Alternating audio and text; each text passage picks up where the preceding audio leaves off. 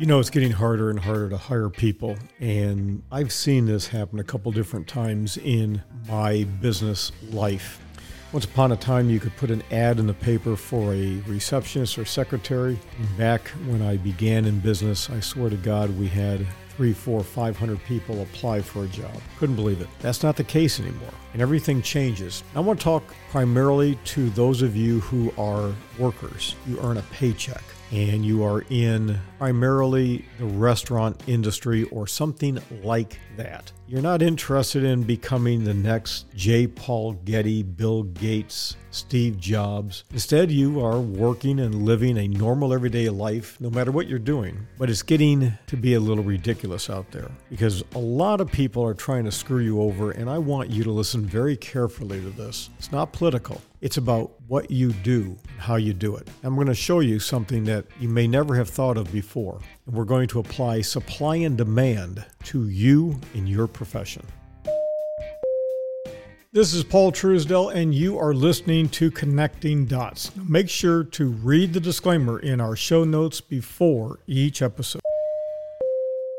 So we have restaurants all across the nation, and they are doing just about everything possible to recruit basic, fundamental cooks, dishwashers, waiters, waitresses. They're even offering bonuses besides training programs, and they're offering those to people who are, well, former convicts. That's right, people have been in prison. People have been in prison for violent crimes are being given bonuses to work in basic level jobs. Now, that's fantastic. You see, a lot of people are using what's going on in immigration as a complaint. They're saying this is forcing employers to make a decision and adding a real strain when it comes to hiring people. Now, if you want to get a job as an assistant manager, for example, at a Red Robin in Cedar Rapids, Iowa, they start at fifty-five thousand dollars a year, and they are offering a two thousand five hundred dollars signing bonus. You can go to a website called Indeed dot com, and I looked at this job, and it's pretty doggone easy. Two years or more of restaurant experience preferred. It's not required. A high school degree or equivalent is preferred, but it's not required. A strong knowledge of uh, commonly used concepts and practices and procedures in a restaurant. Hmm.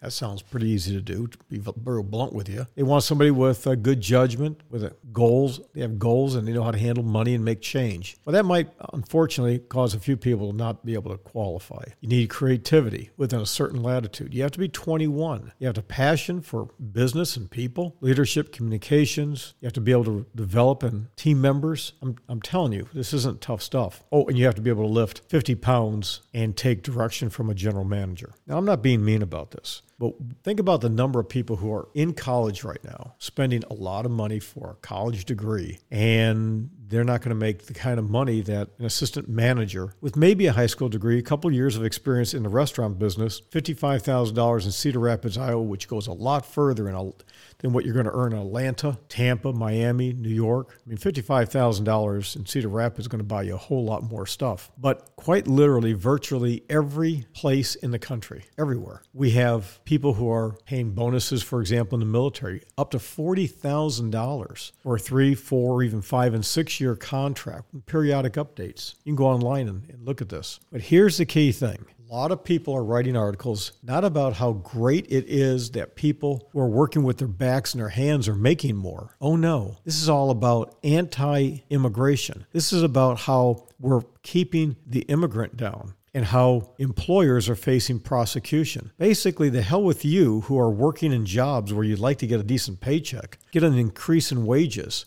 We're going to talk about supply and demand, but no, it's always about the illegal immigrant. You're paying taxes. You're paying taxes to your Social Security.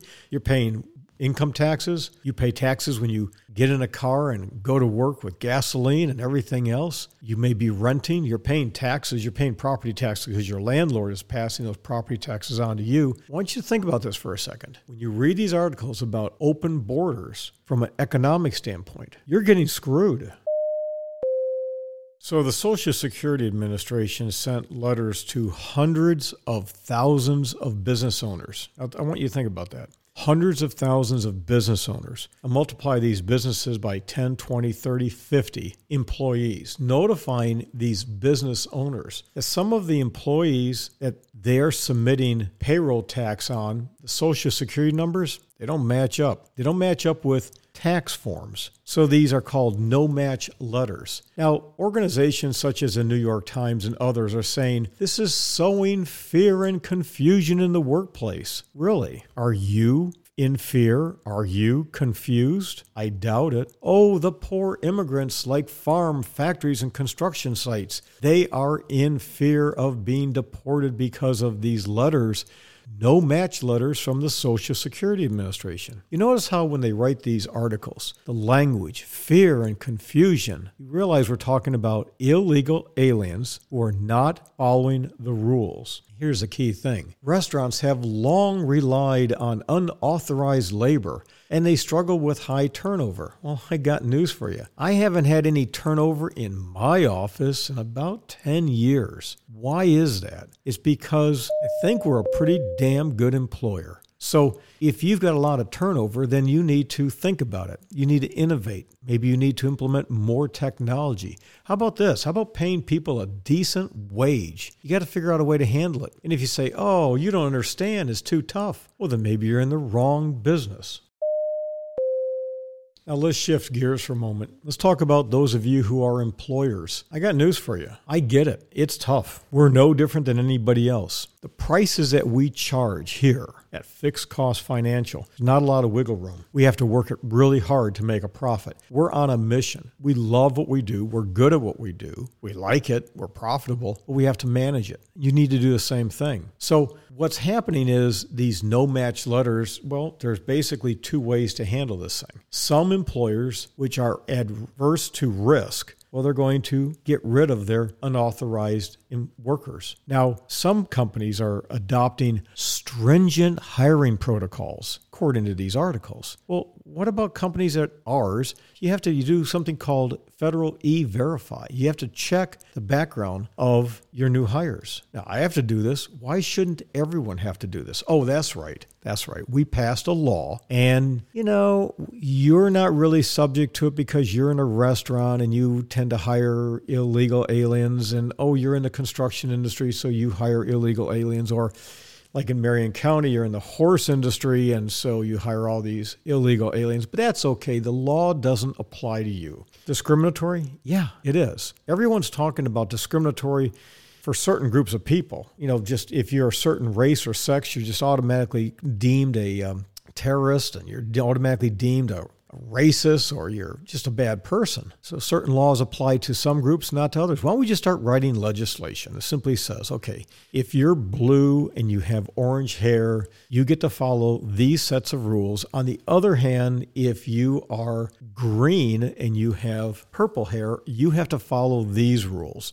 And then if you're from the planet Zoloft, um, you follow these. See how stupid that sounds? But that's what That's what's going on. It's called selective enforcement. It's not right, is it? Now, other people, well, they're doing nothing. They don't, they, hey, listen, they say, I don't have a choice. And this is common in places like New York City where, oh, no, I can barely keep things going as they have. Here's the thing. There's a thing called constructive knowledge. It's a lot like constructive receipt when it comes to money. In other words, when you take possession of an I R A, your money, you have constructive receipt. It's taxable. So the reason why an I R A grows tax deferred is that you have not received constructive receipt. Constructive knowledge, okay, here's how that works. Let's apply it to the criminal law. You know that a crime has occurred and you are concealing the location of the wanted person. Police are at your door. That's called constructive knowledge, okay? It's called an accessory after the fact, just like you can have an accessory before the fact. If you engage in the planning of a crime, but you didn't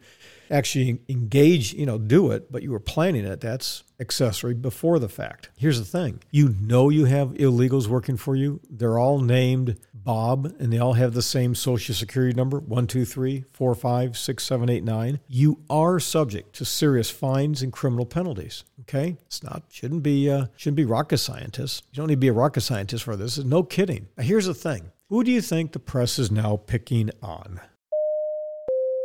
That's right. If you said, Donald Trump. You'd be right. You see, here's what they're talking about. In two thousand eighteen, nearly six thousand was called an I nine audit took place. And the emphasis is that this is four hundred percent more than two thousand seventeen. And then they link this with raids in Mississippi by ICE, where they swept up hundreds of unauthorized employees at agricultural plants. So it talks about the food industry and what you and I are going to be paying for food is going to go up. Now, wait a minute. Now, think about this. At a time when the borders are porous and people are just pouring in, it's all about economics, nothing more, nothing less. This is not political. When you look at the situation without emotions, the numbers tell the story. We rarely get political. I rarely talk anything about politics. This is all numbers. And really what this is all about is something that I find really disgusting. This is called human decency. It's like the C E O of Dollar General makes seven hundred times more than the average wage for those who work at Dollar General. Now, I, I get it. It's not exactly a high-class store. Okay, Dollar General is not Macy's, but you got to sit back and say, what's relative? See, in Manhattan, these people are getting these letters and they're saying, I can't hire uh, kitchen staff. If they're not illegal, they won't come in. They just won't. Okay, I get it. Unemployment, they say, is three point seven percent, the lowest level in many years. You do realize that is a bullshit number. The federal government manipulates the unemployment number all the time. You have a lot of people that would like to work full-time, but they're working part-time, they're working multiple jobs. So they say businesses are struggling to recruit low-wage workers. What about the low-wage workers who are struggling to make ends meet because you got employers that aren't paying a decent wage? How about employers that are making seven hundred times more than what the average person is making? Okay, we got a labor shortage, I get that. And restaurants have long, long for a long time been uh, the, the largest employer for, like, oh, say, teenagers. But listen, folks, we have overprotected our kids. I used to work. I have been working since I was ten, okay? I have been working for over fifty years. It's just like building a home. Do you ever look at the cost of building a home lately? It is so expensive with all the fees and costs that are regulatory because, oh, by God, you know, we can't build a, a cracker house. We can't build basic housing. Oh, no, we got to build it for Kim Kardashian. That does it for Come today. on. The Thanks boomer generation, I'm my generation, with has screwed over everybody you younger reach us than us by because phone we've handicapped you. two one two, four three three, you can't get jobs. Oh, no. No, you, you can't get a job when you're twelve because Eastern. That would be Again, uh, slave labor. So all these people want to protect you. They're screwing you over. You follow us stinks. on Twitter, no joke, Facebook, really stinks. YouTube. So but you have hundreds of thousands, millions of people who would like to work, more who could make bank, who could pay for their college education, but no, we can't do that. And states that mandate e-verify, not every one of them. For quick reference, of our states mandate e-verify instead of one hundred percent. Our country is breaking at the seams. And some people are saying right immigrants are the backbone page. of various now industries. Now visit Fixed Cost Here's Financial, the home of fixed cost investing. So what? How about having Americans, legal residents, as the backbone of every today. industry? Everybody should pay their taxes. Everybody should be following the rules. When the rules are so cockamamie screwed up, where some people get to play by the rules and others don't, I'm going to tell you right now, I talk to a lot of people, and a lot of people are really fed up. The people who go, well, I don't know about that stuff, they're dumb, they're clueless. They're just going through life, just, you know, skateboarding, doing their Facebook, chilling out. But for those of us who are in the know, yeah, it ain't going to cut it. Now stick with me towards the very end of this as we wrap it up for a special announcement. That does it for today. Thanks for joining me. I'm Paul Truesdell with Fixed Cost Financial. You can reach us by phone by calling two one two, four three three, two five two five between eight a.m. and eight p.m. Eastern. Again, that's two one two, four three three, two five two five. You can follow us on Twitter, Facebook, or YouTube. But ideally, for links, notes, P D Fs, videos, and more to this podcast, well, simply go directly to fixed cost financial dot com and click on the blog or podcast links. For quick reference, and this is easy to remember, simply type dots dot f m. That's dots dot f m. Isn't that cool? And you'll land right on our podcast page. Now visit Fixed Cost Financial, the home of fixed cost investing, where it's better because it's simple and works. Break the mold and do it today.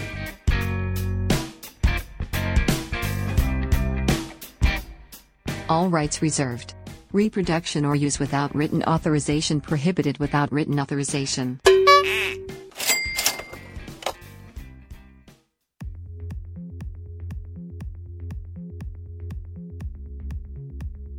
So over the last seven years, I have been engaged in a very methodical research project involving technology. A lot of it I can't share and will never share, but what's going on with Facebook and Twitter and other social media sites, we called that a long time ago. And one of the things I would strongly encourage many of you to do is just be really careful what you're saying online. There is the day coming when social credit, similar to what they have in China, is going to be a real thing. And what's kind of funny is we have a lot of people who, what I would call second-tier level economists, business pundits, and others who don't really quite understand what the very tip top of the power structure is doing and what's happening in the world. There are a lot of changes going on. There are changes going on in every single sector of the economy. For example, the Wall Street Journal has an article that big tech shares are beginning to lose their luster. Well, no kidding. You see, one of the things that we all need to remember is that there is no such thing as a big moat when it comes to technology unless the government is protecting you. For those of you who are comfortable in programming and doing some basic fundamental technology things in life, you know, you can only have a patent so long for ones and zeros. And a lot of this stuff that people have sued about, they just, they're not going to, it's just not going to work. And then when, once somebody figures out a better way of doing something, what happens is you're going to go to the lowest common denominator of value. So yeah, Facebook, Amazon, Apple, Netflix, Google, which its parent is Alphabet. What a, what a bunch of dumbbells there. All of these organizations, you're starting to see kind of a brutal sell-off there. And even though things have kind of gone up, they're known as FANG stocks, F A A N G. Um, you got to be really careful if you're investing in something like the Standard and Poor's five hundred. So you have a basic S and P five hundred index index. Yeah, yeah, everything's really good. But you realize that together, these companies account for nearly twenty percent of the S and P five hundred. They have considerable influence over the stock market. And analysts really can drive just a handful of people tremendous returns in your portfolios. So here's the thing. Just like it's not my job, I get it. You got to stay focused on what you do. But when you abdicate so much to the point where other people are leading you around like a bull with a ring in its nose, you know, oh, you're a big, tough bull, but you just don't have the fight in you anymore. So a little five-year-old can grab the ring and take you anywhere you want. That's what happens when you strictly do index-based investing. I would encourage you to give us a call at two one two, four three three, two five two five. That's two one two, four three three, two five two five. Let's have a conversation. Go online, click on the blue dot for intercom, and schedule what we call a ZOVAC. And a ZOVAC is simply Zoom or voice and coffee. I like drinking coffee. I'm having coffee right now. So what we do is you can use LinkedIn if we're connected there. You can use Intercom. But what we've done is we've used our online calendar program where we can sit down and have a about a good twenty-five minute conversation on telephone or by Zoom. We also use uh, Google as well. But just, again, have that meaningful discussion. Look, professional, meaningful relationships begin with meaningful discussions, and we don't treat our clients or prospective clients like those who do the commission-based hug and mug. They're always looking for that big, fat commission. Instead, each client, no matter how much you have, is treated professionally, respectfully, and without discrimination and no conflicts of interest. So let's have that conversation. Call today, two one two, four three three, two five two five. Go online and just get the process started. My God, there's so many different ways to get a hold of us. There's no excuse to say that you can't get a hold of us.